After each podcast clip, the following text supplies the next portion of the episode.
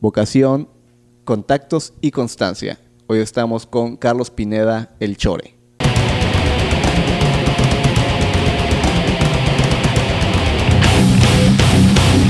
Saludos mortales, hoy en la silla del secuestro, Carlos Ay. Pineda, Chore Pineda. ¿Por qué Chore? Es correcto, mi querido Gervasio. Pues antes que otra cosa suceda, muchas gracias, güey, por invitarme. Bueno, la neta me invité yo. Este. No, muchas gracias a ti por invitarte. sí, sí, sí, sí, sí, Este, sí, sí, claro. agradezco mucho tus atenciones De poder, de poder invitarme, güey. de poder invitarte. Porque el Chore es una historia bien larga, güey. Corre por ahí del año 82, mi edad, mi fecha de nacimiento. Pero desde chavito, güey, desde que nací, como siempre fui muy orejón, mis primos, mis tíos y demás, eh, siempre me decían pinche orejón o chorejón y ya después se quedó en chore, güey, todos por las orejas. Yo tenía una teoría A ver. De, de que chore porque eras muy chorero, que inventabas muchos cuentos y esas cosas. Fíjate que está muy cagado, pero sí, güey, la gente, sí, pues sí eres, ¿verdad? Pues ya las Ya dije, pues ya qué chingados. Este, está muy cagado, pero sí la gente piensa que es por eso, pero no, es por las orejas, güey. Porque siempre pues, he sido de orejas muy grandes. De hecho, cuando estaba chavito, parecía bocho con las puertas abiertas, güey. Entonces sí, sí la banda, mis primos sobre todo, mi primo Hugo y mi primo Goyo, que en paz descanse, este, me pusieron el chore, güey, por chorejón o pinche orejón. Entonces ya lo recortaron al chore y ya se quedó como el chore.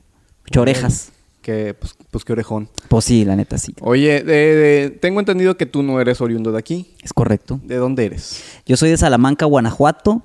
Eh, allá viví 18 años y tengo ya 19, casi 20 años viviendo aquí en Tampico. Ya, pues un buen rato, ¿eh? Me vine a la Pues la aventura. mitad casi, ¿no? La mitad de mi vida la tengo aquí en Tampico. Y la mitad por allá. Oye, Guanajuato es una, una ciudad bastante peculiar. Es un castre manejar ahí. Sí, eh, Y- bueno, es que no soy de Guanajuato como tal. Guanajuato capital es lo que ustedes conocen, donde están las momias de Guanajuato, donde está la lóndiga de Granaditas, donde está el Pípila. Yo soy de un municipio muy cercano que es Salamanca, que es una ciudad industrial, es donde está de hecho la refinería más grande de Latinoamérica. Órale, informativo. Claro, mi rey. Bienvenidos aquí a su podcast de información Claro. necesaria. Y déjame decirte otro dato que nadie me pidió, que ahí durmió Maximiliano de Habsburgo junto con su esposa, güey. Oye, si tú sí sabes de historia, ¿eh? Mm. Claro, cual debe, pues a eso me dedico, güey. A Eh, ilustrar a la banda. Entonces creo que me equivoqué de invitado. Porque... Sí, caray, no era yo, cabrón. Oye, eh, cuént- cuéntame algo, algo interesante de, Salamanca. ¿Cuáles son sus leyendas urbanas? Fíjate que como tal, em, no tiene tantas leyendas urbanas. Es, es una ciudad muy tranquila y donde sí no es una leyenda, fue una realidad. Es la única ciudad en donde el río se ha incendiado, güey. Órale. Neta, güey, neta, fuera de mamada. ¿Tiene, tiene algo que ver con el fracking? No, no, no, no, no. Te, eh, te cuento y te platico. Eh, en Salamanca eh, pasa uno de los ríos más largos del país, el río Lerma. Eh, y obviamente ahí desembocaban algunas eh, empresas industriales o de Silao y demás, y agrégale que está la refinería, ¿no? Y ahí desembocaban todos los residuos.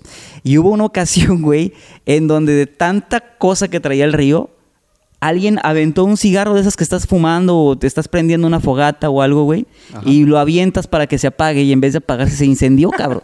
De tanta madre que traía el río, güey. Neta, te lo juro. Y no es broma, búsquenlo. De es- verdad. Está el dato interesante. Ahí vamos a googlear. eh, Río Lerma incendiado. Es correcto. Y hay un, hay un, esa sí es una leyenda que no se ha confirmado, que ahí en Salamanca está el ex convento de San Agustín, llegaron los, agustinos.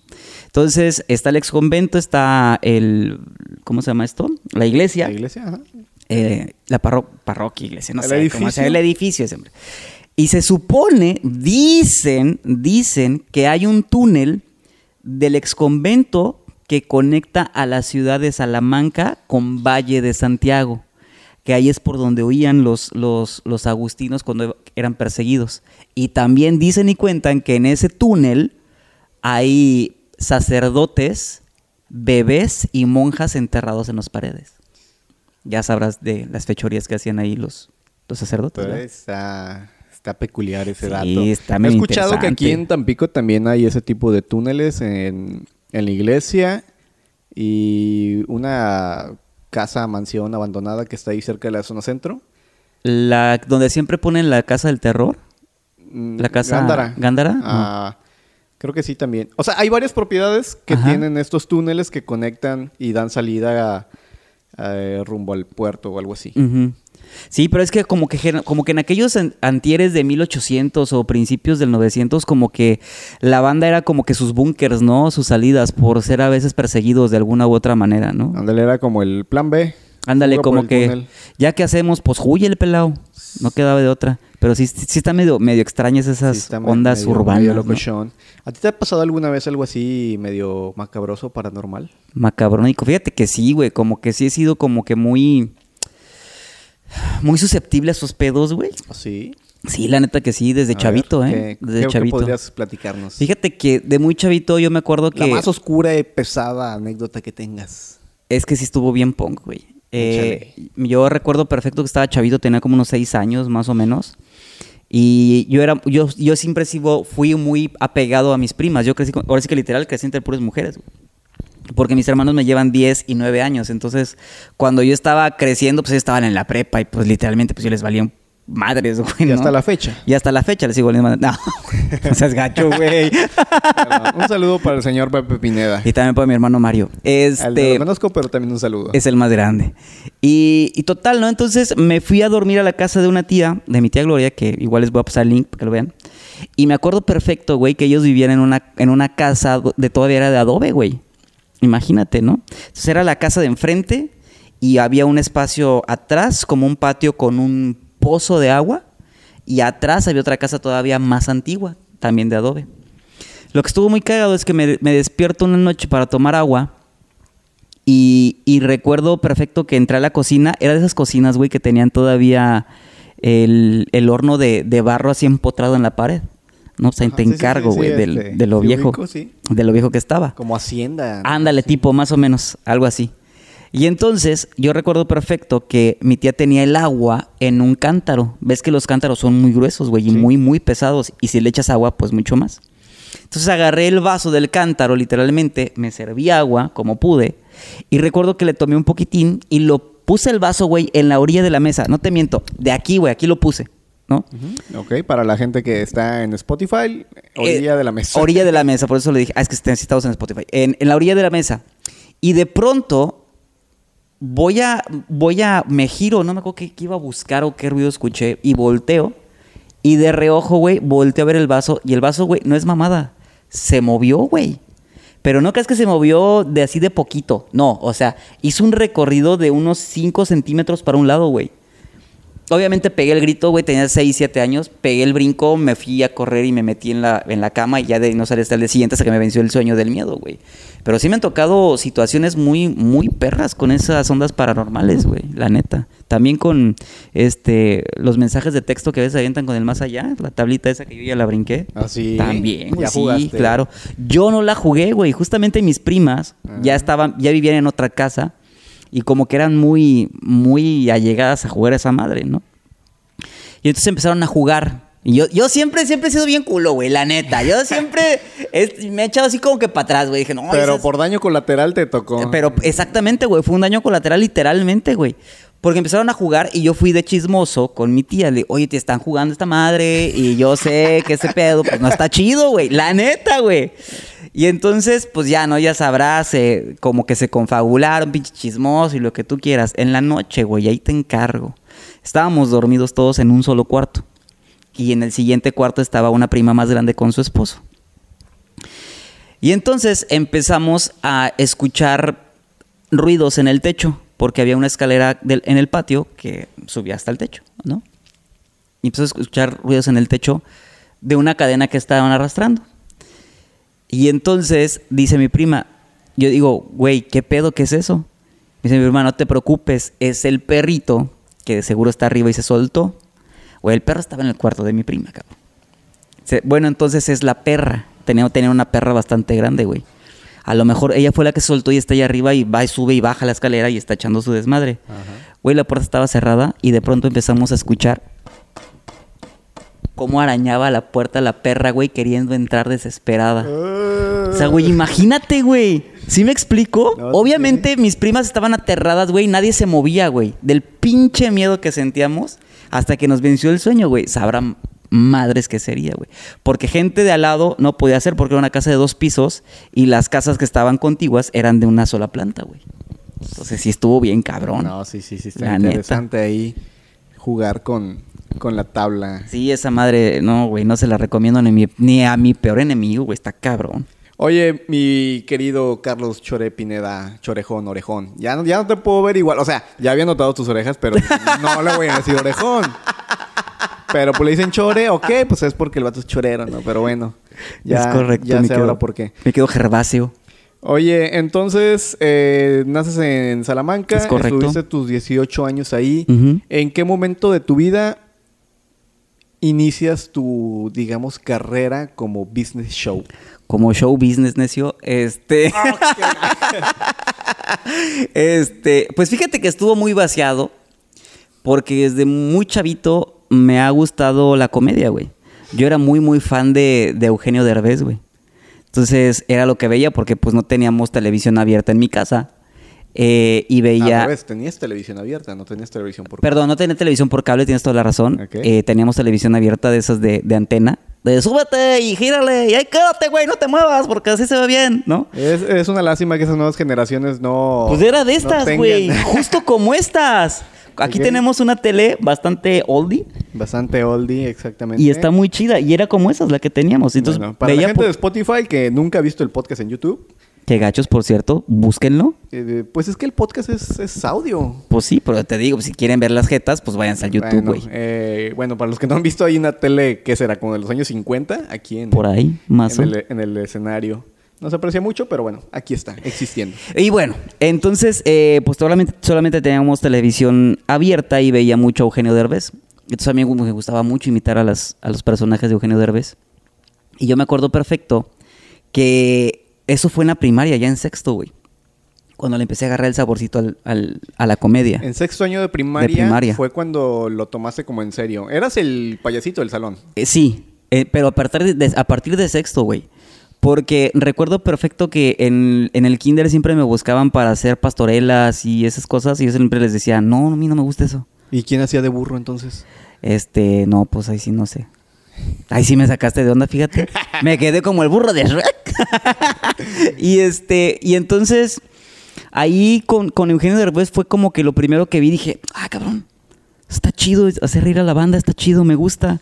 Y siempre he tenido como que Dios me dio ese, ese don de, de poder hacer voces, güey, de imitar voces, ¿no? Y, y me acuerdo perfecto que la maestra Betty, que fue mi maestra de sexto, me dijo, es que tú estás bueno para hacer comedia, para hacer reír a las personas. O sea, ya desde esa edad te catapultó esa maestra. Sí, güey, me dijo, es que tú eres muy bueno para hacer ese tipo de cosas, Oye, para pararte en un teatro, para ponerte en televisión, para hacer... Es, es muy bueno que, que haya maestros así, o sea, Claro, que, que te motiven. Yo me acuerdo que en, en la primaria tenía más maestros que me regañaban a maestros que me impulsaran a hacer algo. Que te decían vas a ser adicto y no se equivocaron. Efectivamente. es que con esta cara, ¿qué más puedes hacer? sí, sí, ayúdame. Zombie cualquiera. No, pero por ejemplo, yo eh, me gustaba mucho dibujar y rayoneaba mis cuadernos, obviamente. Y no recuerdo nunca algún maestro que me dijera, oye, qué bien dibujas. No, tal vez no dibujaba bien, ¿verdad? Pero porque te impulsara de que perdida, dijera, oye, pues el niño tiene, hay una, Hay talento. una jiribilla, Trae un qué sé yo que no sé qué. un jícamo, Ándale, un, un qué sé yo de Oaxaca. por ¿no? ejemplo. Pero no, era más bien, este, no te gastes el cuaderno, no estés rayoneando. Sí, sí, sí. Pero qué, qué chido, me, me da, me da gusto eso, ¿eh? Me, me alegró que tuvieras esa maestra. Sí, y deja tú, ya cuando entro a la, a la secundaria, pues yo seguía echando mi cotorreo y lo que tú quieras. No, y como morro de secundaria son bien pesaditos. Sí, güey. Y entonces... Una de las peores cosas que te puede pasar es ir en el transporte público. ¿Qué es eso? Con Ah. Eh, pues mira, es, es esto. Donde te es subes y le unos- pagas a un señor y se sube más gente se y te sube lleva... más gente, es Ah, como un, un, este transporte colectivo. Como un Con to- turibús. Con toda la prole ahí. este, Como un turibús, pero que te lleva así diferentes algo partes. así, ah, ok. Pero de, de barrio, porque te va llevando por todas las colonias. Obviamente conozco los... No sean... Sí soy... ¿Ven por qué nadie me toma en serio? Eh, pero fíjate que sí estuvo... Perdón, que eh, ya me desvié del... Ya me desvié. A ver, hablábamos de tu maestra. De mi te- maestra de primaria, tiene razón. Y después en secundaria, que dices que, que sí somos más castrines, yo el que me dedicaba a ponerle los apodos a toda la banda, güey. Ay, ay, ay. sí. Entonces sí, sí era, sí era el catarrín, güey, del Me, grupo. me topé con vatos así, pero a mí me castraban. O sea, yo era el buleado. es que fíjate que estuvo muy vaciado porque a pesar de que yo ponía los, los apodos, en la prepa sobre todo fui muy buleado, güey. En prepa fui muy buleado, en secundaria no tanto, pero ahí sí como que... eh. Pero en, en secundaria te digo que el maestro de orientación vocacional hizo un test, ¿no? Y en el test salió que yo era bueno para escribir, güey. Entonces, ahí como que otra vez iba como que la misma línea, güey, de, de show business, de escribir, de hacer comedia, de... de mm, El de- escenario, del farándula, escenario, de crear contenido y, y madre y media, güey. Y en la prepa me lo volvieron a confirmar, güey. En la prepa también un, un profesor de, de orientación vocacional me dijo, es que contigo no puedo, tú eres para que hagas radio, para que hagas televisión, para que hagas teatro, no sé. Y yo así como que, pues chingo, pues igual por aquí es, güey. ¿No? Y amén de que mi hermano Pepe ya estaba viviendo acá en Tampico, ya estaba en los medios de comunicación, yo ya veía qué hacía. Y entonces decía, ah, cabrón, pues, sí, pues ya tengo ahí como que la ventanita abierta, ¿no? Pues sí, ya, ya tenías ahí la, la ventaja. Oye, está muy chido esto, ¿no? Como el, el- como el destino, ¿no? Tu, Sí. tu propósito en la vida se va marcando desde muy chavito. Sí, claro. Y, y que lo tomes, ¿no? Porque muchas veces como que... Supongamos que tú querías ser otra cosa y tus talentos eran para otra. Es correcto. no. Pero aquí se, se coincidieron las líneas. Y es que estuvo muy vaciado porque estuve, mm, obviamente yo vengo de familia petrolera y mi papá, Uf, muchas, no es que mi papá muchas veces me dijo, este, quédate con la planta y quédate con la planta y quédate con la planta y yo dije, no, pues no, no la quiero. Igual tenía 16 años, no sabía ni qué chingos quería todavía. Bueno, No, estaba muy morro. Pero, pero yo creo que si hubiera tomado esa decisión de decirle a mi papá, no hubiera vivido lo que he vivido, ni he viajado, no hubiera viajado lo que he viajado. Y quién quita ahorita, a mi edad, güey, ya estuviera lleno de chamacos, güey, y, lleno de deudas, porque dicen que los petroleros todo deben, y uno que otro mayate. No, no es cierto. bueno, al menos algo de esa lista se cumplió. Sí, sí. los viajes. Bueno, al menos serías eh, del pasar de ser el payasito del salón, pasarías a ser el payasito de la planta. Ándale, exactamente. Pero pues no sería lo mismo, güey, porque no, no hubiera probado el, el- gusto de estar platicando con gente como tú, de estar enfrente de una cámara, de, de poder llegarle a gente joven, de poder compartir mis experiencias a los demás, güey, de qué hacer y qué no hacer y demás. Entonces está muy Ah, chido, Creo güey. que sí, te cambia totalmente el panorama. Total, güey. Bueno, entonces ya este. Eso fue en la prepa, me decías, ya sí. con el vocacional, ya estabas y ya tienes que elegir tu carrera. Es correcto. Ya cuando decido escoger la carrera, platico con, con mi hermano Pepe, que es el que se dedica a la producción de audiovisuales eh, y que fue productor de, de MBS Radio muchos años. Y le digo, oye, ¿sabes qué? Es que quiero estudiar esto, ¿cómo ves? Me dijo, pues si te gusta, dale, nada más que esto es muy, muy, pero muy sufrido. El güey llegó de jefe, ¿verdad? Pero él dice que fue muy sufrido. Este, y, y sí, definitivamente te das cuenta de que si quieres esta profesión la tienes que amar, güey. Tiene que apasionarte y tienes que, que dedicarle literal cuerpo y alma, sangre, sudor y lágrimas, güey, si lo quieres hacer de verdad. Oh, Y heme aquí. me, me gustó eso. Está muy chido. El si te quieres dedicar a algo, lo vas a sufrir. Sí, claro. en efecto, yo creo que aplica a cualquier disciplina eh, o cualquier profesión o cualquier actividad. O sea, si algo te apasiona, Ujú.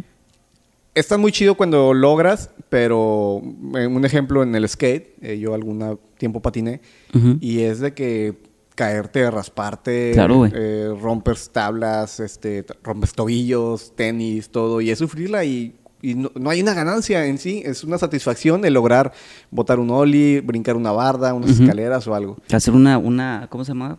Una cañería o no sé, ¿no? Ves que luego brincan y se van así como que por un cañito. Ah, ok, sí. Sí, más que nada. no, pero sí tienes que sufrirla, güey. Y ha, ha habido muchos, eh, muchas cosas que me he perdido de mi familia por estar lejos, güey. Uh, la parte triste de, Sí, la neta, sí, güey. show. Oye, ¿quién te influenció? Bueno, hablamos de ya de, de- en, en orden cronológico. Eugenio Derbez, Sí. luego tu maestro de primaria y luego tu maestro de vocacional. Sí. O eso es lo que has mencionado hasta ahorita, pero ¿hay alguna figura que tú consideres, este fue un- una inspiración para mí porque quería lograr algo como él o algo así? Sí, claro. De hecho, en mis vacaciones, de cuando ya estaba en secundaria, todas mis vacaciones desde niño siempre las había pasado aquí en Tampico. Eh, y este, es que es, es Talía, güey, que me estás mandando un mensaje. Eh, y de pronto eh, conozco un canal de televisión de paga, porque un tío mío aquí en, aquí en Tampico, mi tío Rubén, que en paz descanse, tenía televisión de paga, y veo Unicable, güey. Entonces, pues obviamente para los simples mortales, tener televisión de paga estaba muy cabrón, porque era muy caro, ¿no? Sí, sí, sí. Entonces, en- Unicable, Y en aquella época de las antenas... Parabólicas, güey. Parabólicas. Sí, te Era encargo. tienes que tener un terrenote para tener eso. Sí, sí, sí. Digo, casi creo que quitabas la casa y construías una nueva para poner esa madre arriba, pues estaba muy grande. Y, y entonces em, veo Unicable y en Unicable veo a un güey en Puebla. Un programa de Puebla, güey. Donde empieza a echar cotorreo él solo, platicando enfrente de la cámara. Y yo así, ¿qué, pedo con este güey? Entonces lo empiezo a ver y me empiezo a botar de la risa. Y tenía un compañero que hacían cotorreo y medio, que hacían reportajes y demás. Y de pronto veo el nombre y se llama Otro Rollo, güey. Entonces conozco a Adal Ramones en unas vacaciones aquí en Tampico pues, a través de Unicable. Cuando todavía estaban en Puebla, güey. Empezaba recién el programa de otro rollo. Entonces dije, güey, este está chido. Eso es lo que quiero hacer. Algún día lo voy a hacer. Algún... ¿Qué edad tenías más o menos? Yo tendría como unos 14 años más o menos. Ok, todavía estabas que en prepa. En prepa, iba, no, estaba en secundaria. Secundaria, iba, iba a salir de secundaria para entrar a prepa. Y este, y entonces vi a Adal Ramones, conocí a Adal Ramones y me enamoré de lo que hacía. Un saludo para Adal que no está viendo esto, sí, pero... saludos Adal, pero fuiste mi inspiración. Este, y después, en las Olimpiadas de, bueno, antes, mejor dicho, en las Olimpiadas de Barcelona 92, era un niño, tenía 10 años, así como que lo- la, la primer cosquillita que me picó de la, ¿Wiri com- de la comedia, exactamente, don Andrés Ah, Bustamante, no, el Wiri Wiri. Era, wow, te juro que yo lo veía y me desvelaba a escondidas, güey. Porque pues obviamente pues yo tenía que dormirme temprano y el Wiri Wiri salía ya tarde son, güey, tardía 10 de la noche. me- me acuerdo mucho y era, bueno, yo, yo de niño también que, que llegué a ver sus presentaciones, era, o sea, todo, veía todo el programa para esperar su participación de cinco minutos. Exactamente. Y aparte tenía su programa unitario, ¿no? En aquel entonces Animevisión. Entonces sí, sí lo veía y ahí como que me enamoré un- de, la, de la comedia, pero de la comedia que hacía Andrés Bustamante, el Wiri Wiri. Y, y decía, wow, qué chido, ¿no? Hacía personajes, hacía el Doctor Chunga, eh, hacía... Hooligan. Al Hooligan, hacía a Horacio Cascarín, eh, infinidad de personajes. Y yo decía, wow, qué chido, güey, ¿no? Esto está chido. Entonces de ahí me empecé a enamorar de la comedia y después conozco a Adal Ramones y dije, güey, no, yo quiero hacer eso, como Adal Ramones. Eso es lo mío. Eso es lo mío. Yo quiero conducir un programa, yo quiero salir en tele, quiero hacer radio y quiero producir un programa. Entonces, está, está muy, muy chido. Esa fue mi, mi inspiración como tal, ¿no? Oye, está interesante el, el choque. Digo, yo ubico a Adal, ¿no? Pero no así como tú. Yo, yo lo vi ya en televisión abierta, ya como que cuando ya había recorrido su trayectoria. Ya cuando había picado ya la piedra, ya le habían dado la oportunidad Sí, en la grande, ya claro. después de haber, eh, de haber- después de haberse roto el lomo, ya ahí lo, lo topé.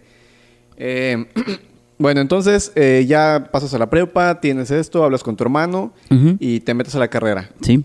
¿Estuviste, me imagino, trabajando durante la carrera o te dedicaste 100% al estudio? Fíjate que estuvo muy vaciado porque yo no había quedado en la UAT. Hice mi, mi- curso propedéutico, presenté mi examen y no estaba en la lista. Entonces dije, madres, güey, ¿y ahora qué hago? O sea, me vine de- desde lejos a buscar el sueño, a, a tratar de entrar a estudiar aquí, porque yo me acuerdo perfecto que allá en, en- en Guanajuato, en Salamanca, no había comunicación, me tenía que ir a León, a una empresa, a una, a una universidad privada, y pues no había con queso las gorditas. Y me dijo, "Ah, pues, pues vete con tu hermano, y yo, pues me voy. Pues Y agarré mis chivas y me vine para acá, hice mi curso propedéutico, no quedé. Pero me encontré a un ángel de la guarda que mm, créeme que nunca le pregunté cómo se llamaba, güey. Ay, Nunca le pregunté porque yo llegué acá todo agüitado, güey. Y le digo, oye, brother, ¿sabes qué? Pues que me aparezco en las listas. Dice, ¿cómo te llamas? No, pues me apellido Pineda. A ver, aguanta. Y ya, güey, empezó a buscar. No, pues que no apareces, güey. Si no apareces, pues que no, no lo pasaste. Dice, no, es que no puede ser, güey. Y literal, güey, le dije, vengo desde bien lejos. Y dice, ¿de dónde eres? Y yo, vengo desde Guanajuato. Y dice, no, chingas acá. Pues es que vine a estudiar, chingas. ¿Cómo te apellidas? Pineda. ¿Pineda qué? Ya le dije mi segundo apellido. Ah, ok. Espérame tantito. Y se mete el güey en una oficina. Sale y me da una hojita de él firmada. Me dice, pasa con Carmelita, que era la secretaria de comunicación en aquel entonces, y dile que te inscriba, que digo yo. Y yo, ah, órale, chido.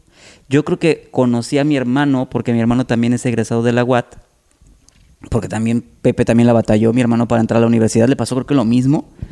Y Tiene por ahí este, una maldición con eso. sí, como que la escuela y nosotros no nos llevamos bien.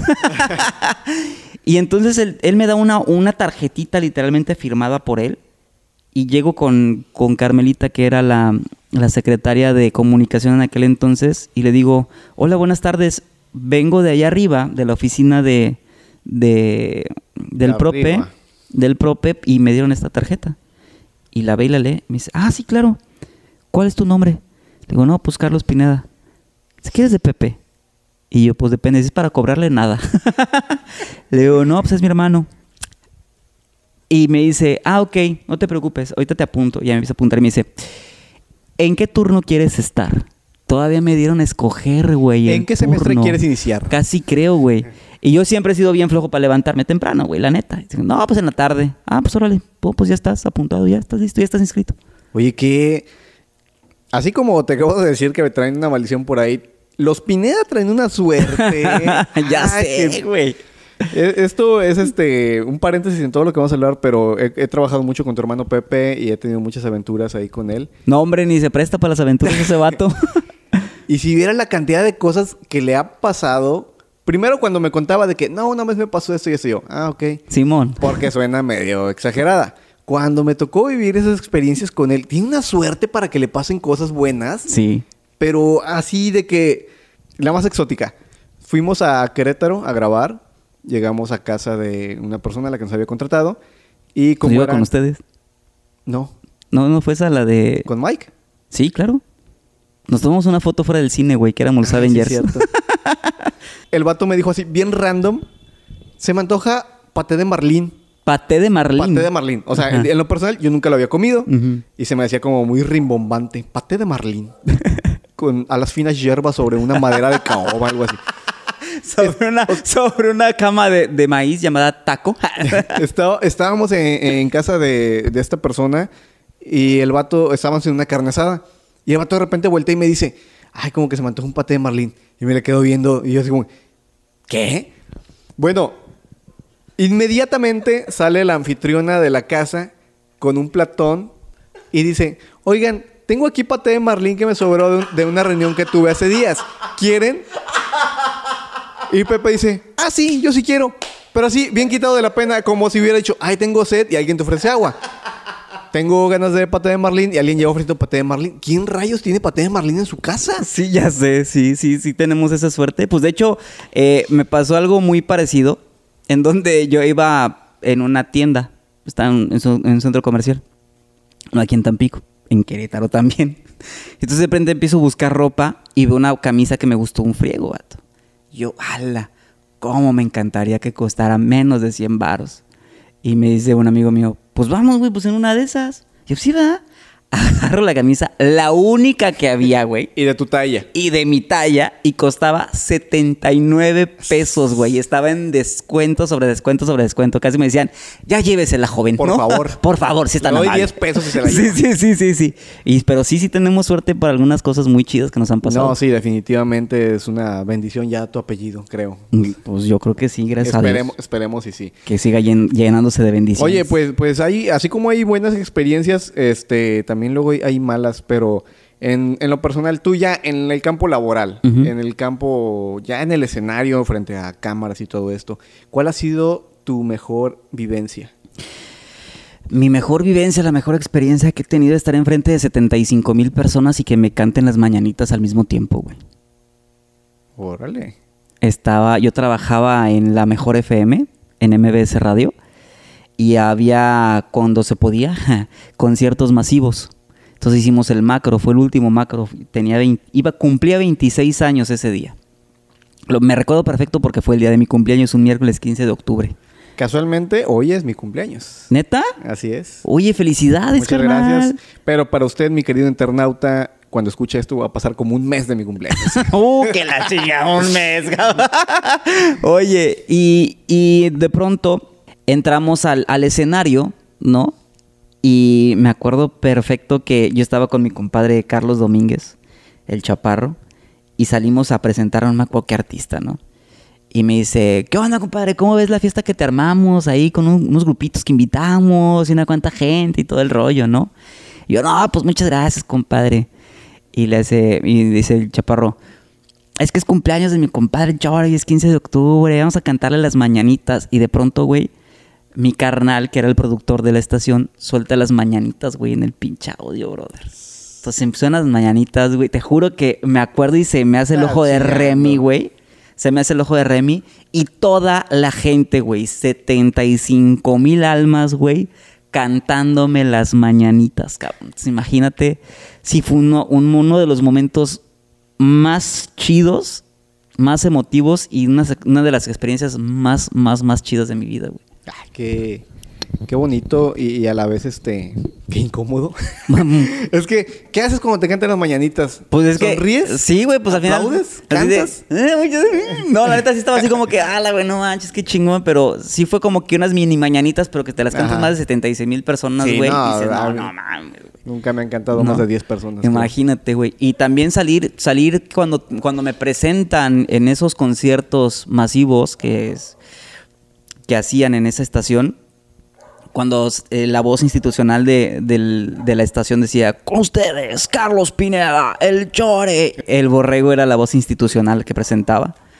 Entonces, salir al, al escenario, güey, y que la gente te gritara como si fueras un artista, güey. No, pues que ya eras parte del show. Pues Ya sí, güey, pero, pero en ese momento no, no te cae, ¿me explico? O sea, dices, pues es un güey común y corriente que también va al baño, le apesta el, el uyuyuy, güey, hace pipí, se duerme y demás. Pero la banda gritando, güey, como si fuera un artista y esperándome afuera del escenario, güey, después del evento que, a firmar autógrafos, güey. O sea, ¿en qué momento? ¿Me explico?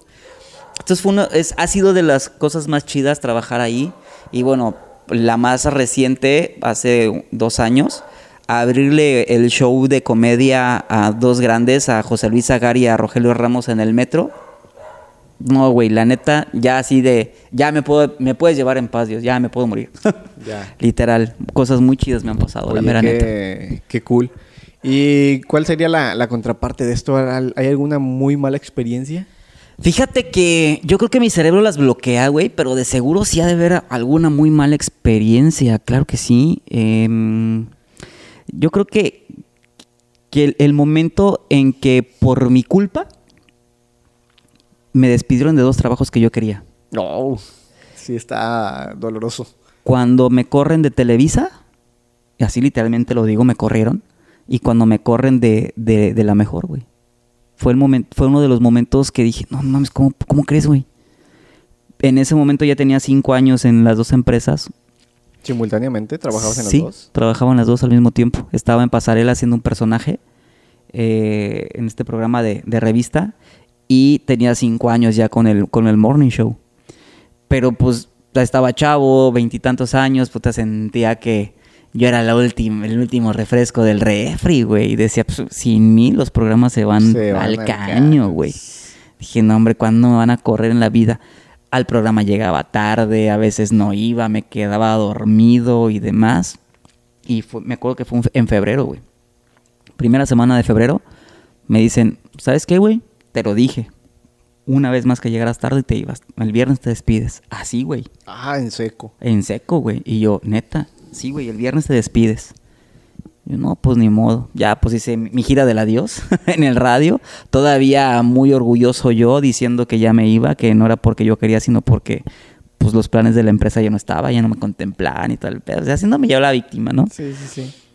Y el viernes que yo me despido, me dice la productora de Pasarela en aquel entonces, ¿sabes qué? Va a haber cambios en el programa.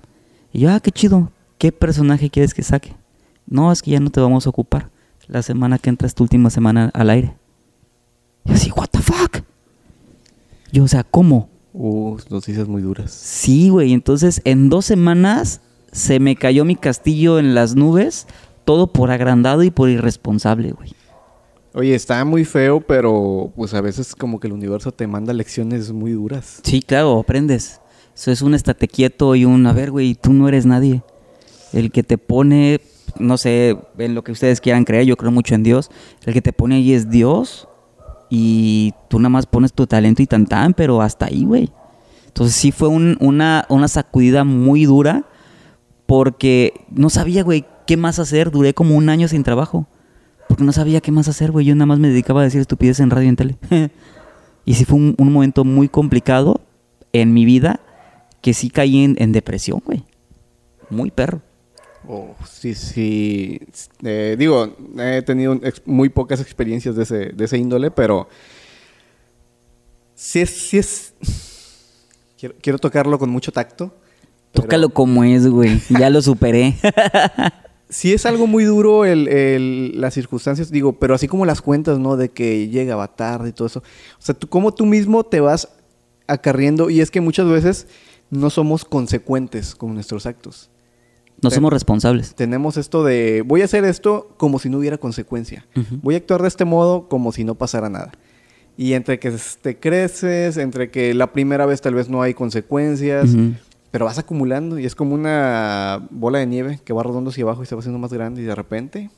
Sí, pues como dicen, tanto va el cántaro del agua hasta que se rompe. Donde sí sentí gacho, más gacho fue en, en Televisa, porque eh, creo que creo que fue por otras otras razones mi salida de ahí o mi sacada que, que en radio. En radio, en radio yo sí me lo merecía, güey. Yo sí merecía que me Ya corrieran de radio. advertido. Ya estaba advertido, ya, ya me habían avisado, ya me habían dicho y me valió, güey. Te digo, no, no le he hecho, no me excuso diciendo que por la edad no supe manejar la fama, según yo, Sí, sí. que me trepé a la tortilla y se me trepó porque yo era Carlos Pineda el Chore y a donde, a donde iba entraba gratis y comía gratis y ya, el Chore para acá y el Chore para allá, ¿no? Pero después de eso te das cuenta que de muchas cosas. Una, de la irresponsabilidad que tomé y dos, de que los amigos, cuando estás, están, cuando no estás, se van, güey. Uh, sí. Y que cuando pides ayuda a tus amigos en ese momento, nadie te estira la mano, güey. Nadie. El, el espectáculo es un mundo muy frío también. Sí, muy, muy, muy frío y es... Si no lo sabes manejar, te envuelve y te puede dejar en la nada, güey. La neta. Está Oye, cabrón. no, no, no conocías esta, este capítulo oscuro de, de tu trayectoria desde que tengo el gusto y placer de conocerte. Gracias, hermano. Eh, siempre has estado, eres muy jovial, muy alegre, siempre te veo muy activo, si no estás haciendo una cosa, estás haciendo otra. Y bueno, tu misma procesión de business show, Show business. oh, que la otra vez, tu misma procesión de show business eh, te permite ser muy multifacético. Sí. Y entonces yo cuando te conocí, tú cantabas, estabas en este grupo, no sé si permanezcas todavía. En High Life, sí. Highlight. Ocho años ya cumplí. No, ahí, ahí ya no te han corrido, menos mal. sí, ya sé. Eh, sabía que tenías este rollo de la comedia, que, lo hacías como ocasionalmente, Ujú. eh, conducción, Sí. Pero ay, no sé si me, me impactó un poco esa esta parte de que te hayan corrido de, de dos a- De dos empresas y así al, importantes, güey. al- trabajos chidos, o sea, de que ya estabas bien enrolado Sí. y casi que al mismo tiempo. Sí, güey, pues ya era, era, lo puedo decir de alguna manera y sin que se escuche ególatra, ya era una celebridad, güey. Y de pronto te corren de las dos empresas chidas en ese momento, que dices, güey, neta. Y más porque, por llamarlo de alguna manera, lo que sé de cada quien, tu trabajo, o en este caso mi trabajo, mi jale, estaba funcionando chido, güey, ¿me explico? Pero la irresponsabilidad, la falta de, de madurez en ese momento, el que me valiera un pepino si iba o no iba y pensar que yo era Juan Camaney y que me las sabía todas, pues fue lo que me, lo que me terminó enterrando, güey. Y la neta lo, lo admito y lo aprendí. Lo aprendí a la mala, pero lo aprendí. Bueno, es, es el, casi que la única moda en la, en la que aprendemos a veces las cosas. Sí, muchas veces sí, sí, sí. Bueno, entonces ya eh, dejando atrás toda esa época oscura, eh, ¿qué, qué- bueno, ya, ya mencioné yo lo que yo sé de ti, ¿no? Es conducción, el canto y la comedia. Eh, ¿Hay alguna otra disciplina tú que desempeñes? Eh, lavo y plancho ajeno, güey. También. ¿En También. cuánto a la docena? En 150 pesos la docena. Ah, ok. Sí, este. más que nada. Pantalones y camisas. Pantalones, camisas, Casimir no, porque ahí como que sí lo ando quemando en el Ok, pantalón. bueno, entonces te- los Casimir no te los doy. No, no, pues fíjate que pues me gusta mucho eh, pues hacerle a todo, güey, a la venta también, a los negocios. Em, hay que diversificar lo que, lo que haces, ¿no? Justamente lo aprendí cuando me corrieron, güey. Porque había que sobrevivir y pagar las sobre- cuentas. Exactamente, porque yo tenía una deuda de una camioneta que recién aquí había sacado de agencia, güey. ¿Me explico? Tenía que pagar en aquel entonces, me acuerdo, 3.950 pesos al mes, cabrón. ¿De dónde los iba a sacar, güey? Entonces me, me salían jalecitos chiquitos y los agarraba, güey. Me acuerdo perfecto que, que fui asesor de servicio de una empresa de transporte federal. O sea, vendía boletos en la central camionera, campeones. Después de ser el chore, güey. Y ahí es donde me encontré a un gran amigo. A Rubén López, que le mando un saludo, que fue el único cuando yo terminé, cuando, me- cuando pasó todo lo que pasó, que me extendió la mano y me dijo, no hay bronca, güey, aquí te consigo jale, nada más aguántame. Y él fue el que me dio trabajo, después de un año, año y medio más o menos. Y de ahí para el Real, pues aprendí a, las, a la venta de los boletos, me sabía las corridas de pieza a cabeza, eh, vendía, después fui eh, asistente de mercadotecnia de, de, de esta, em- de una empresa muy grande. ¿Puedo decir marcas? ¿O no? Porque no nos patrocina Maseca. Ah. Fui asistente de, de mercadotecnia de esta empresa de, de harina para hacer tortillas. Em, estuve trabajando antes de High Life. Duré siete años en Club La Suite con Rafa Trejo cantando. No nos salía mucho, mucho, mucho trabajo porque fue cuando se vino todo este rollo de la violencia y que bajó Ah, muchísimo. Y hay otra, güey, así de. fatídica época de, Sí, ¿qué de- sé, 2010 más o Más menos. o menos por ahí. anduvo rondando eso. De hecho, mi salida de, de, de, de Televisa y de, y de MBS fue en el 2010. Entonces, cuando salgo, digo, bueno, pues me queda el grupo. Y se viene todo ese rock and roll, También. campeón. No, y entonces, pues aprendí a hacerle de todo, güey. De todo. Literalmente he sido payaso, he sido luchador, he, he sido referee, em, he sido cantante, comediante, conductor, todo lo he hecho. Empresario también. Digo, reventé la empresa que puse, ¿verdad? Pero bueno. Es echando pero se aprende. claro. Esa es mi historia, mi querido Gerbo. No te la sabías. No, no, no, no sabía algunas cosillas tal vez ahí medio, medio, pero... Ah, si- Siempre es, es que se- fíjate, por eso me, me- me gusta invitar gente aquí a platicar, porque luego te enteras de cosas que dices, no manches, o sea, uno conoce a veces a las personas muy superficialmente Sí. y a veces las conoces en, en una buena época y piensas que así ha sido todo hacia atrás, pero no, o sea, No. picar piedra cuesta. Sí, y, y digo, si nos ponemos a platicar también de lo que he vivido en mi infancia, güey, pues no, te pones a llorar, güey. Bueno, que así como que iniciaste platicándonos que de familia petrolera, como que dices, "Nah". Pues eh, ahí ya había unas cosas ahí, un lado oscuro ahí con, con el jefe, hay ¿no? lado- Pero lado pues oscuro ya siempre. sabes. Bueno, oye, este, a ver, entonces, pues ya nos dijiste que la haces a todo, hasta malabares. Sí. Bueno, y sí, siendo te ando fallando porque como que las naranjas no es, no es lo mío, güey. Bueno, este, este término de show business, ¿sí lo dije bien esta vez? Sí, sí, sí. Ok, show business. Eh, precisamente lo acabo de aprender de ti, Ajá. porque antes de, de iniciar esta entrevista te preguntaba, ¿cómo, de- ¿cómo te defines? ¿Qué es lo que eres? Si dicen, eh, eh, Carlos Pineda, ¿a qué se dedica? Me dedico al show business. Show Así business. es. ¿Qué, qué, ¿Cómo defines tú el show business? Pues el show business es todo lo que se, lo que se refiere a entretener a las personas. Los entretienes cantando, porque soy cantante y animador en High Life. Los entretengo eh, echando cotorreo, porque pues me encanta la comedia y hago comedia y lo he hecho para eventos privados. Eh, show business porque me dedico a la comunicación en, en radio. Y show business porque me dedico también al- a la creación de contenido y producción de, de video y audiovisual, güey. Entonces, pues ahí es como que un, un todo, ¿no? De lo que se tiene que ver con, con el ambiente del Es espectáculo. como algo modular donde todo es complementario. Es correcto. Oye, eh, en todo este abanico de actividades. ¿cuál sería tu proceso creativo para cada rama? Para cada área. Pues es que es, es muy bueno, vaciado. Por ejemplo, eh, te voy a interrumpir. Eh, como cantante, bueno, pues te aprendes la canción, ¿no? Simplemente. Pero ¿cómo preparas, por ejemplo, un show de comedia? ¿Cómo preparas este tu animación para un evento? Y más que nada, o sea, no sé, imagínate esto. Oye, ¿sabes qué? Este, me acaban de cancelar eh, mi maestro de ceremonias de, de una fiesta necesito que vengas ya. Y tú, vámonos, jalo.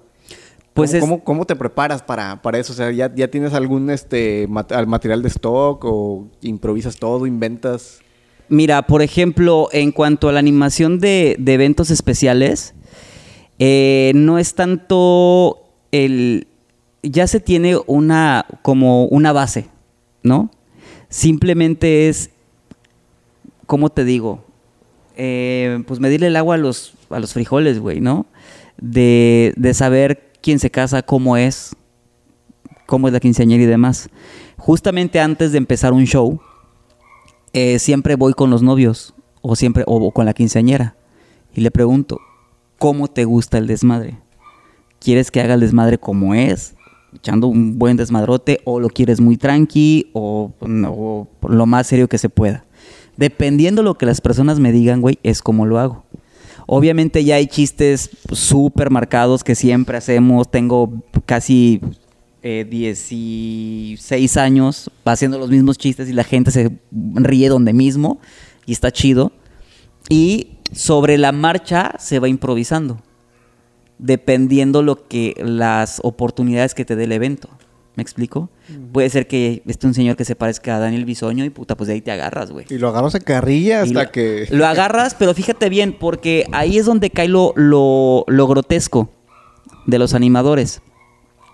Debes de darte cuenta de algo muy importante cuando estás haciendo un show. Y es lo siguiente, si tú haces una broma y la broma no hace reír al que se la hiciste, no fue buena broma. Si la broma hace reír al que se lo hiciste, sí es una buena broma. Ah, buen tip ahí. ¿Por qué? Porque muchos hacen el chiste, la gente se ríe, pero la persona que se le hiciste se ofendió, güey. Y ahí es donde cae lo grotesco y lo, lo, lo- lo- el- la falla de- de- del animador como tal, ¿no? Y también la gente se puede prestar también a echar el cotorreo. Es por eso que te digo que siempre me acerco con las, con las personas y digo, oye, el show se hace así, así, así asado. ¿Cómo ves? Sí, pero hay un tío mío que se parece mucho a, a Vicente Fernández. Ni lo toques, güey, porque no le gusta que le digan. Ah, pues está chido. Ya en cuanto empieza el cotorreo, las copitas y demás, te acercas, le sueltas un chistecito leve, parecido, y si se ríe y te agarra, me refiero a, a- a la buena vibra que tú le tires, Ajá. puede que se suelte y que te deje cotorrear con él. Mientras no, güey. Siempre tienes que estarle midiendo el agua a los tamales, pero bien cabrón. O sea, no es una cosa Sí es- sencilla. Sí está... Es un volado, ¿no? De repente... Sí, claro. eh, si se enoja mucho y anda acá en una fiesta privada y andan armados. y- En una ocasión me pasó que estábamos en un evento en, en Altamira, en un salón. Y era para un sindicato, obviamente no voy a decir marcas, ¿no? Pero la mayoría de los asistentes eran hombres, güey. Y había mujeres, nada más eran cinco mujeres, güey. Entonces nosotros literalmente, güey, tocamos y era una cantina, güey. Porque todos estaban chupando en su mesa. güey. Nadie bailaba, obviamente. Es un güey, yo me acuerdo que me peinaba de lado y el copete muy levantado. Y había un güey que estaba jode y jode y jode con que me parecía Peña Nieto, con que me parecía Peña Nieto. Ya, tú, pinche Peña Nieto, chinga tu madre. Y me lamentaba, güey. Y yo en el escenario nada más aguantaba y, y le sonreía, güey. Que no puedes hacer nada. Se acaba el evento. Va la de recursos humanos de este sindicato. Y dice, "¿Cómo? ¿todo bien, muchachos? Yo, sí, todo bien. Nada más que hay un compañero tuyo, sí estuvo ahí como que medio intenso. Le dice, sí, ya sé, perdón. No, no te apures. Entonces yo me salgo por la parte de atrás. Y el vato se deja venir, güey. Sobre mí. Y me jala de la- del, del saco. Ah, ya. Ya el vato ya iba... El vato ya iba caliente, güey. Sí, sí, sí. Porque obviamente pues lo cepillaba, güey, ni lo pelaba. Entonces le quito, le quito el brazo y me dice, ah, pinche Peña Nieto, no vales madre. Y entonces viene otro güey corriendo atrás. Dije, puta, me van a prender entre los dos. Entonces yo ya estaba, pero listo, para soltar el primero. Y entonces veo que el vato lo agarra a su compañero y le dije, traigo el uniforme, llévatelo, porque si yo doy un paso más y me salgo del salón y él se sale, lo coso madrazos. Vato, no, sí, ya, perdón, perdón, perdón, perdón. Entonces, sí son ese tipo de cosas con las que tienes que lidiar. La gente que a veces te toca, que es irrespetuosa, que cree que porque te paga eres, eres su... Pueden hacerte y, y, y decirte y menospreciarte y pisotearte porque te están pagando un, tres pesos y se creen tus dueños, güey. Entonces tienes que lidiar con todo eso también. Ah, sí, eh, público nefasto, ¿eh? Sí, la Hay- neta, sí. Los hay de todos. Sí, claro. Oye, eh, pues qué, qué feas experiencias, ¿no? Pero ¿cuál, ¿cuál sería una satisfacción tú que tengas, mm, no tanto en el ámbito profesional, pero sí algo que te llene como más acá el, El, cucharón. El cucharón. Híjole, fíjate que ahorita que, que estoy trabajando en radio, que por cierto síganme en Hits FM 88.5, eh, de lunes a viernes de 11 de la mañana a 1 de la tarde y de 4 a 6. Y fíjate que yo cuando estaba haciendo radio antes decía puras estupideces. El programa era pues, un morning show donde había personajes echábamos cotorreo y demás. Y después de ocho años, yo me acuerdo perfecto que dije, yo si, si voy a volver a hacer radio, voy a hacer radio pero para dejarle algo a las personas. ¿No? Dejarles ahí una semillita sembrada. Yo creo que Dios no me tenía preparado todavía así como que para hacerlo. Y se tardó ocho años hasta que el licenciado Víctor Salazar me dio la oportunidad de volver a hacer radio, lo que put, créeme que lo amo y lo adoro y me encanta. Y una satisfacción ha sido que me ha tocado recibir llamadas por teléfono a la cabina diciéndome, el tema que tocaste era justo lo que estaba viviendo y me hiciste abrir los ojos. Y así de, wow, qué chido, ¿no? Oye, qué, qué cool. A veces no, no somos como que tan conscientes del alcance de nuestras palabras o nuestras acciones. No, y darte cuenta de que el micrófono es un, er- es un arma, güey. Es un arma de dos filos. Sí, sí. Es un arma de dos filos porque no sabes a qui- quién te está escuchando. No sabes si haces un comentario que lo, que lo entierre más de en el hoyo en el que está o que lo saque. Hubo una, una, una, una señora joven, por la voz, que me marcó, me acuerdo perfecto, un jueves, güey, en la tarde. Me marca y me dice, oye, nada más para agradecerte y yo, pues, ¿qué hice o qué? Dice, para agradecerte porque en la mañana, no, el día de ayer, mi marido tomó una decisión por tu programa. Yo dije, madres, güey, ¿y ahora qué hice? Dice que ella siempre traía el programa en el radio, de su coche. Y que a veces llevaba a su marido porque su coche no jalaba y demás. Y dice, "Ay, ¿por qué pones ese güey? Este. Pues a mí me gusta y habla cosas chidas y demás. Dice, total, al día siguiente se lleva el chavo, él se lleva el, el coche. Y dice que llega a mediodía, güey, más temprano de lo normal. Y dice, y me, me contó toda la historia. Me dice, ¿por qué llegas a esta hora? Iba escuchando el programa que te deja siempre en el radio. Y luego dijo, el güey que iba hablando dijo algo muy cierto. Si no estás o no eres feliz en donde estás, muévete y busca donde sí tienes que estar feliz. Y renuncié al trabajo. ¡Oh! Drástico, ¿eh? Sí, güey, renuncié porque yo no era feliz ahí. Yo no estaba contento ahí. Y ahorita me siento libre para buscar otra cosa mejor. Y no es broma, en la tarde se salió y regresó con un trabajo. No donde él quería estar. Ah, y yo así de, wow, y te juro que cuelgo, cuelgo y te juro que Norma, eh, que es mi operadora, que si lo ve, no me va a mentir, güey, se me salieron las lágrimas, Gerbo. De decir, güey, qué responsabilidad tengo con esta madre, güey. ¿Me explico? Sí, sí, sí, no manches. Y te cae el 20 que, que donde maduras y dices, güey, tienes que darle algo chido a la gente, güey. No todo es chiste, no todo es broma. O dentro de la broma y dentro del chiste, dejarles algo muy chido a las personas, güey. Eso está, está, está chido. Y fíjate, eh, aparte de, de este proyecto, creo que casi en cada capítulo hago esta mención, pero parte de- del propósito de este proyecto, de, este podcast, es precisamente esto, el motivar a la gente a que haga algo, Claro. el mostrar lo que la gente ya está haciendo, en este caso, eh, tú que pasaste de este, de este fracaso, vamos a llamarlo. Experiencia. eh, de esta experiencia que te dejó este aprendizaje. Ujú. Y hay mucha banda que a veces se topa con esa experiencia mala y ya no pueden salir de ahí.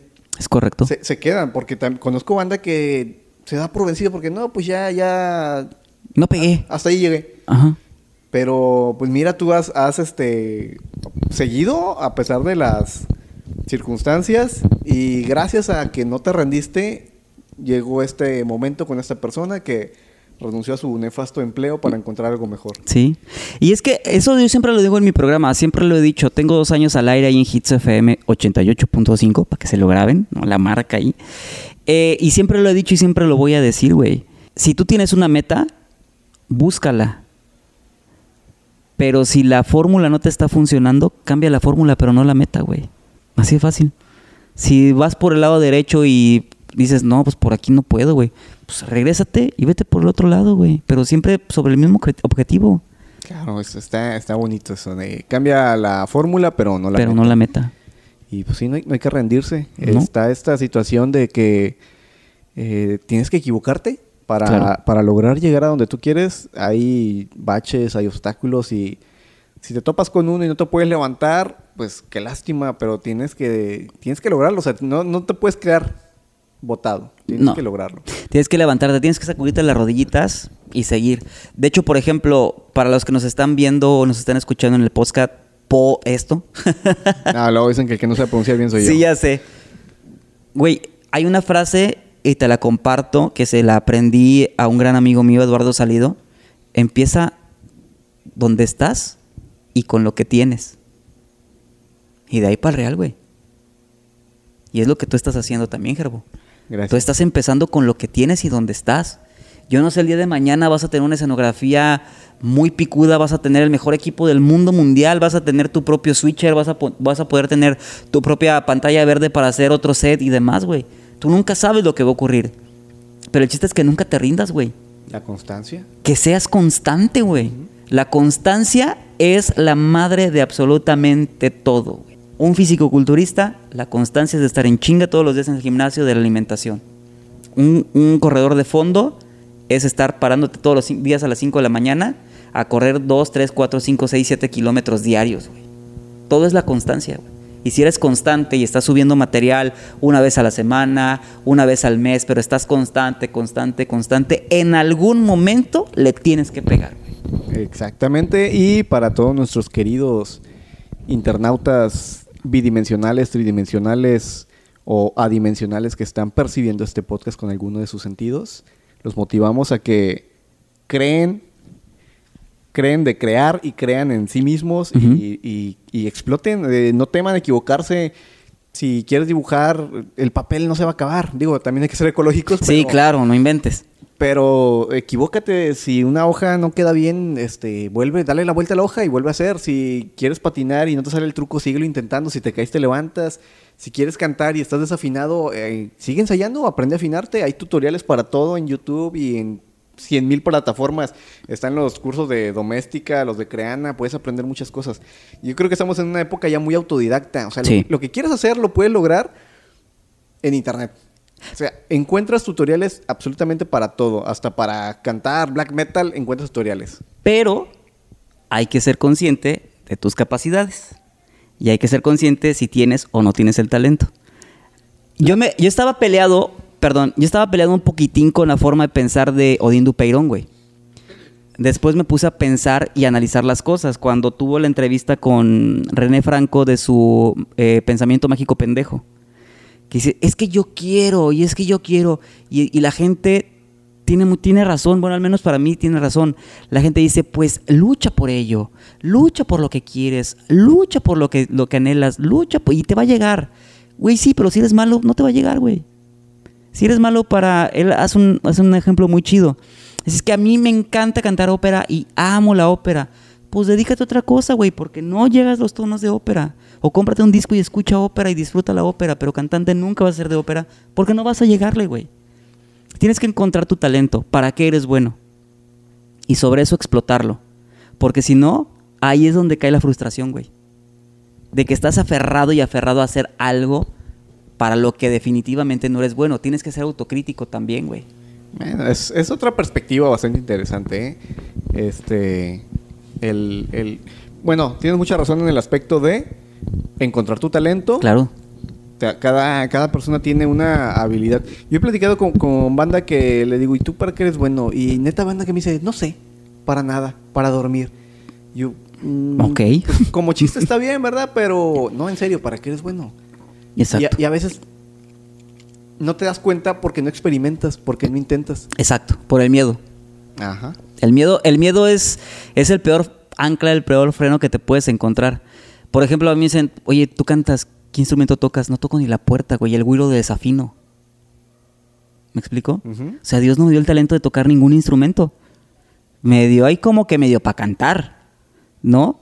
Y me dio el don de poder estar platicando aquí contigo y que no se me lengüe tanto la traba, Por ejemplo. por ejemplo. Pero igual si me dices tú, güey, a ver, haz- hazme un, un sublimado en una playera, pues, ¿y eso cómo se hace, güey? Pues lo intentaré, igual me sale, igual no. Pero como dices tú, pierde el miedo a intentarlo. Si no te Sí, sale, pues ya busca otra cosa, güey. Pues, ¿Cuál es la bronca? No te quedes con, Con las la- ganas. Con las ganas, ni con el que hubiera, ni el me saldrá, no me saldrá. Diste en el clavo, no te quedes con las ganas, güey. Y ya lo demás es otra historia. Es correcto, dijo la nana Goya. Oye, pues qué chido. Me gusta ese tipo de, de conversaciones que son como muy casuales, pero muy profundas. Y siempre Sí. te dejan algo. Sí, claro. Eh, ¿qué, qué podrías decirle tú a alguien que quiere iniciar a hacer todo este rollo del show business? Una, que se den cuenta si son buenos para esto o no.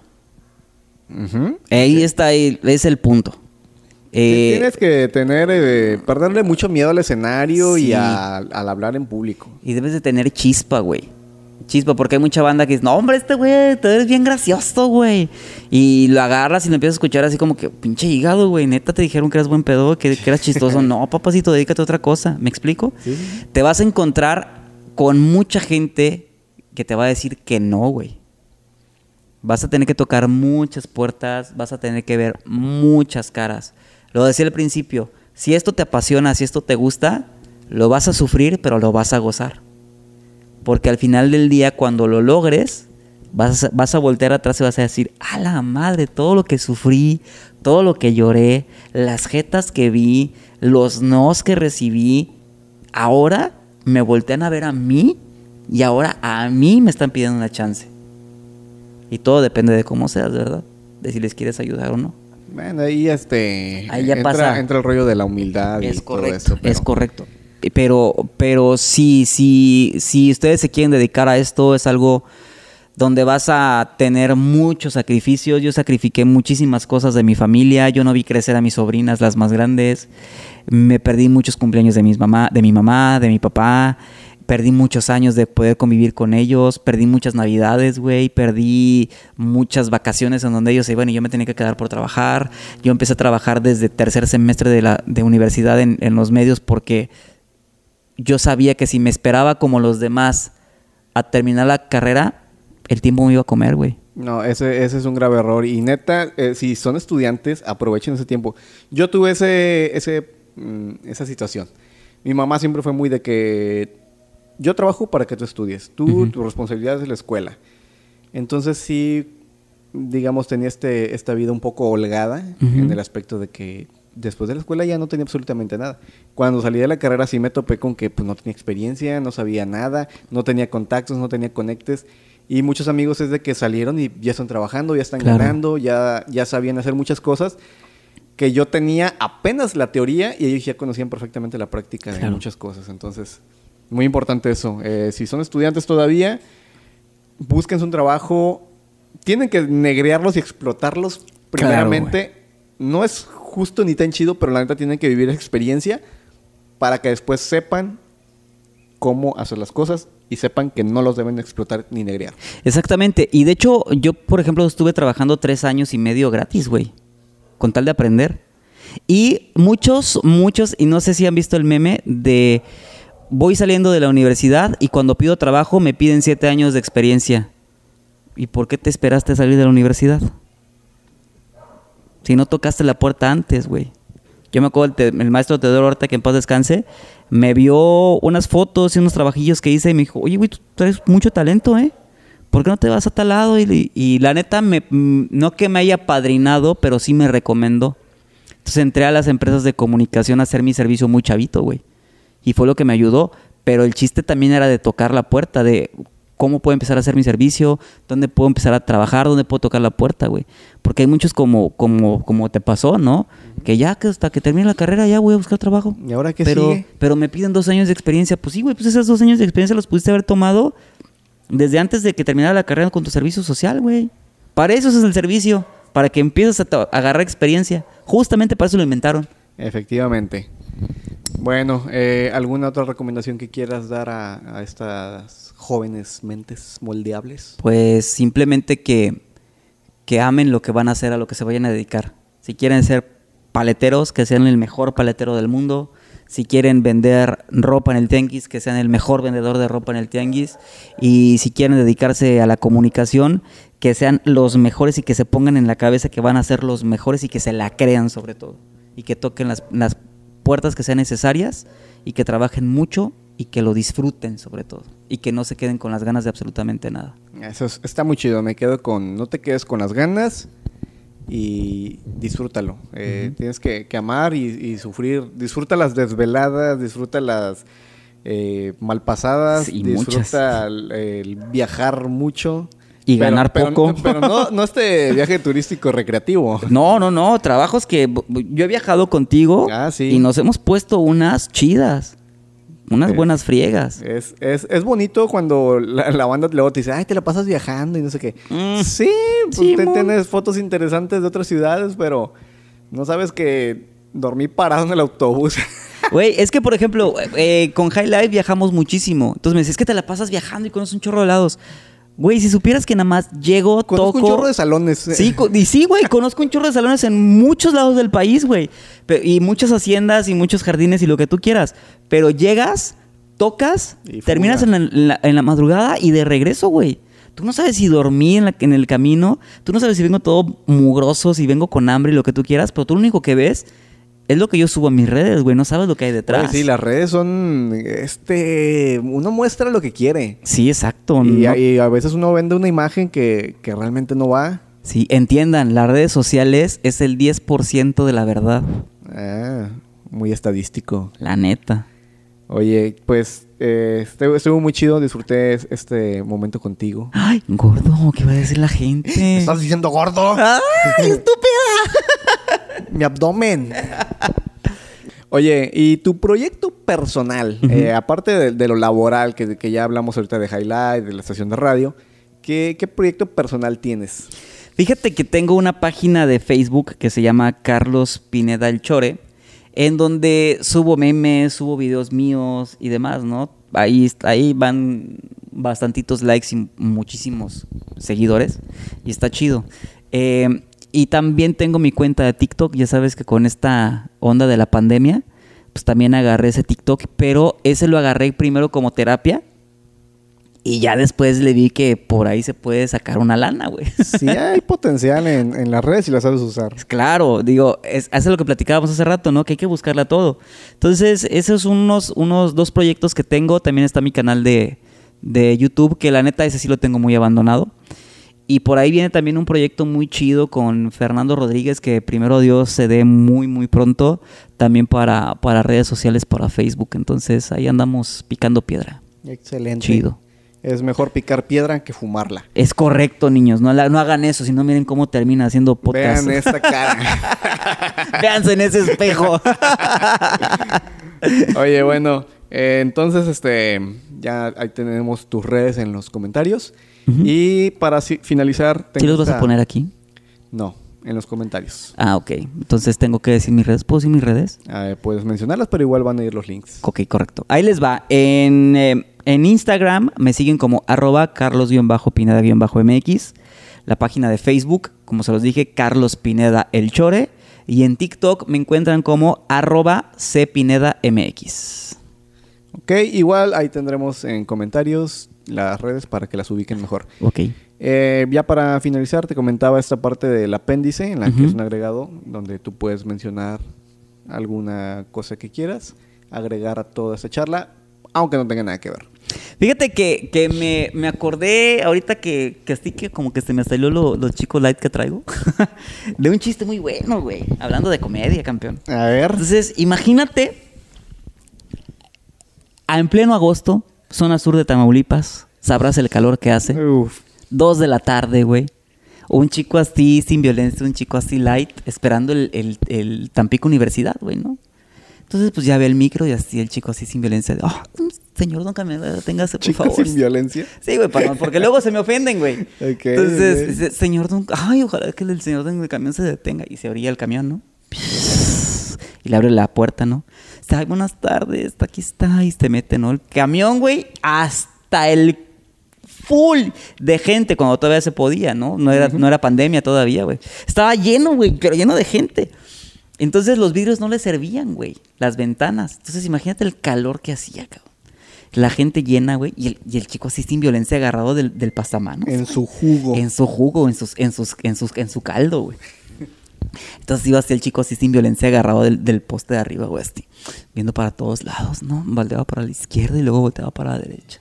En una de esas, güey. Oh, no, no, Gerbo. ¿Qué te, digo yo, güey? No, no, no, no, no, no, no.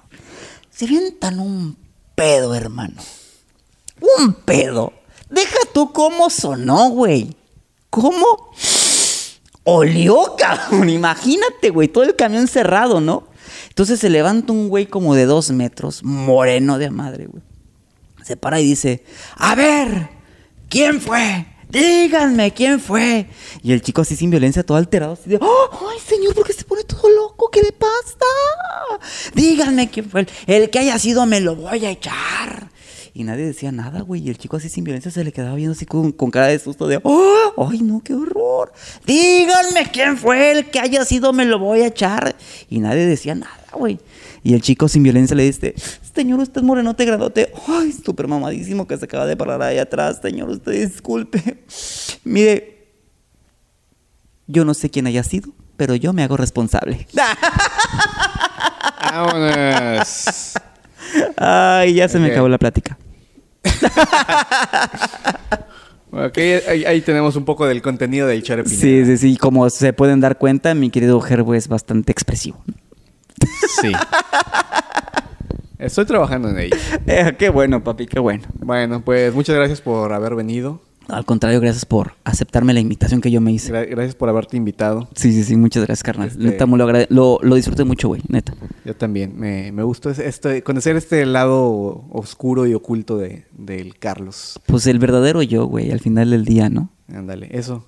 Eh, gente genuina. Sí, pues es Sí, que... la gente real que se equivoca y falla y lo sigue intentando. Es correcto.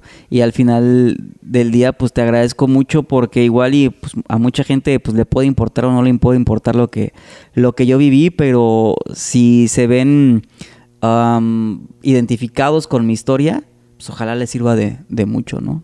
Sí, siempre, siempre hay un nuevo amanecer Claro. y sin importar el momento que estés viviendo ahora, pasará.